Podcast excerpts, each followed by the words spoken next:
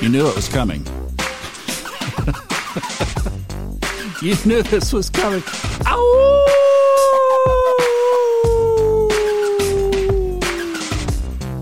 Yeah, baby.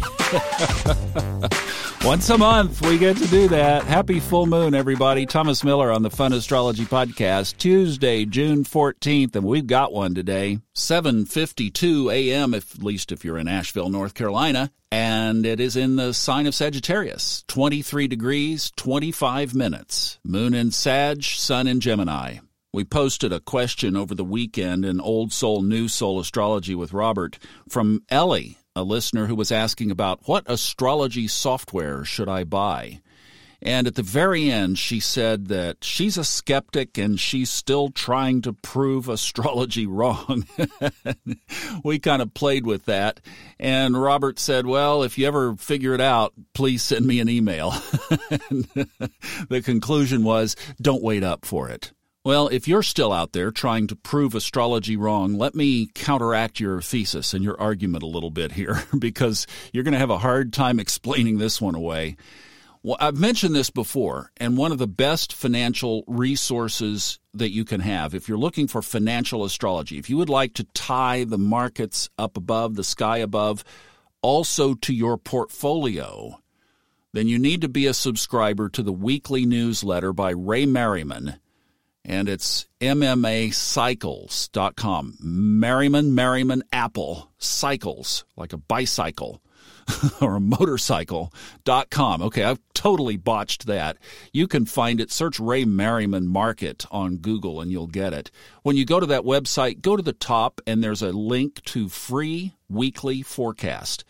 And the one for June 13th is exceptionally brilliant. See, Ray is another one like Steve Forrest or Robert Glasscock. He's a dean. He's been doing this forever. I think he first started publishing newsletters in the 1970s. All right, folks, that was 50 years ago.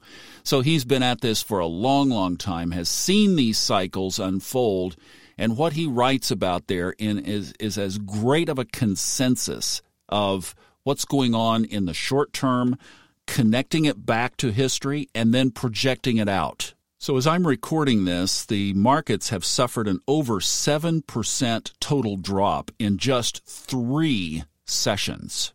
And what I really loved about what Ray pointed out here, and this was something that I had a market, a, a guy who used to trade futures in Chicago told me this, that when these aspects hit, they are not necessarily an unfolding of the meaning of the, you know, how you would cookbook interpret the aspect in the markets, when we apply this to the markets, they are pivot points. Pivot points. And that's what Ray points out, at least on the short term. It's part about the short term analysis, is we had Saturday's Venus Uranus conjunction in Taurus, Venus ruling Taurus, money.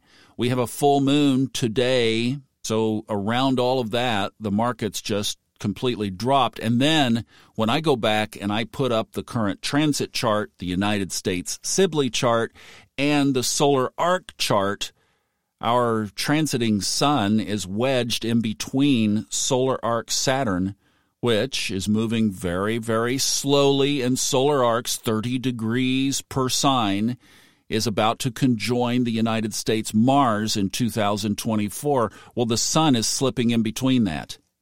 I was wanting to look at the chart to see if there was anything that uh, was relevant to kind of what was going on this past week, and I just closed the screen back down. I saw all I needed to see.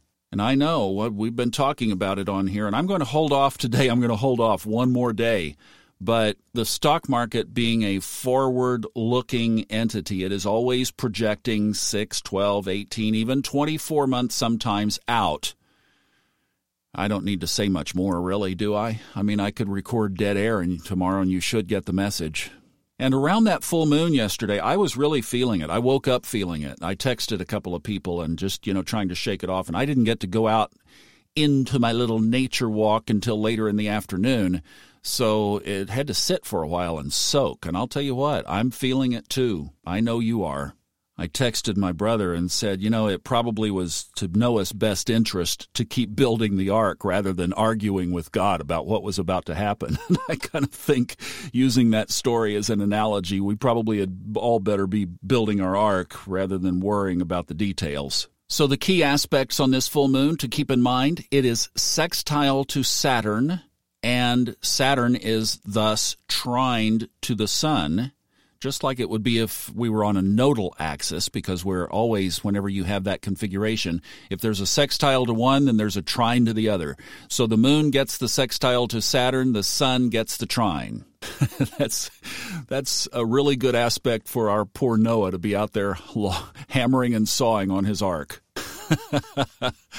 oh goodness! And then the other one is uh, the T square that we mentioned yesterday, the T square to Neptune. Wow, that's exactly right there was why I woke up feeling this so heavily yesterday. It's the revelations, it's the feeling, it's the inspiration, it's the positive side of Neptune. It's not a negative thing. It's an intuitive prompt, it's an intuitive awareness. We are living in challenging times. And yesterday we talked about that with Mercury. Hello, Thomas, you need to listen to your own podcast.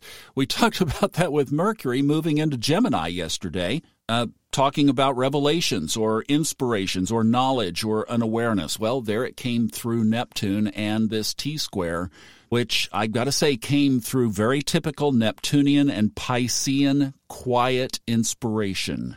It was not screaming, it wasn't loud, it was subtle, but it was there. Now, with all of that, and the market being the main indicator of a near seven, well, over seven point drop at one point, Anybody still want to try to disprove this stuff?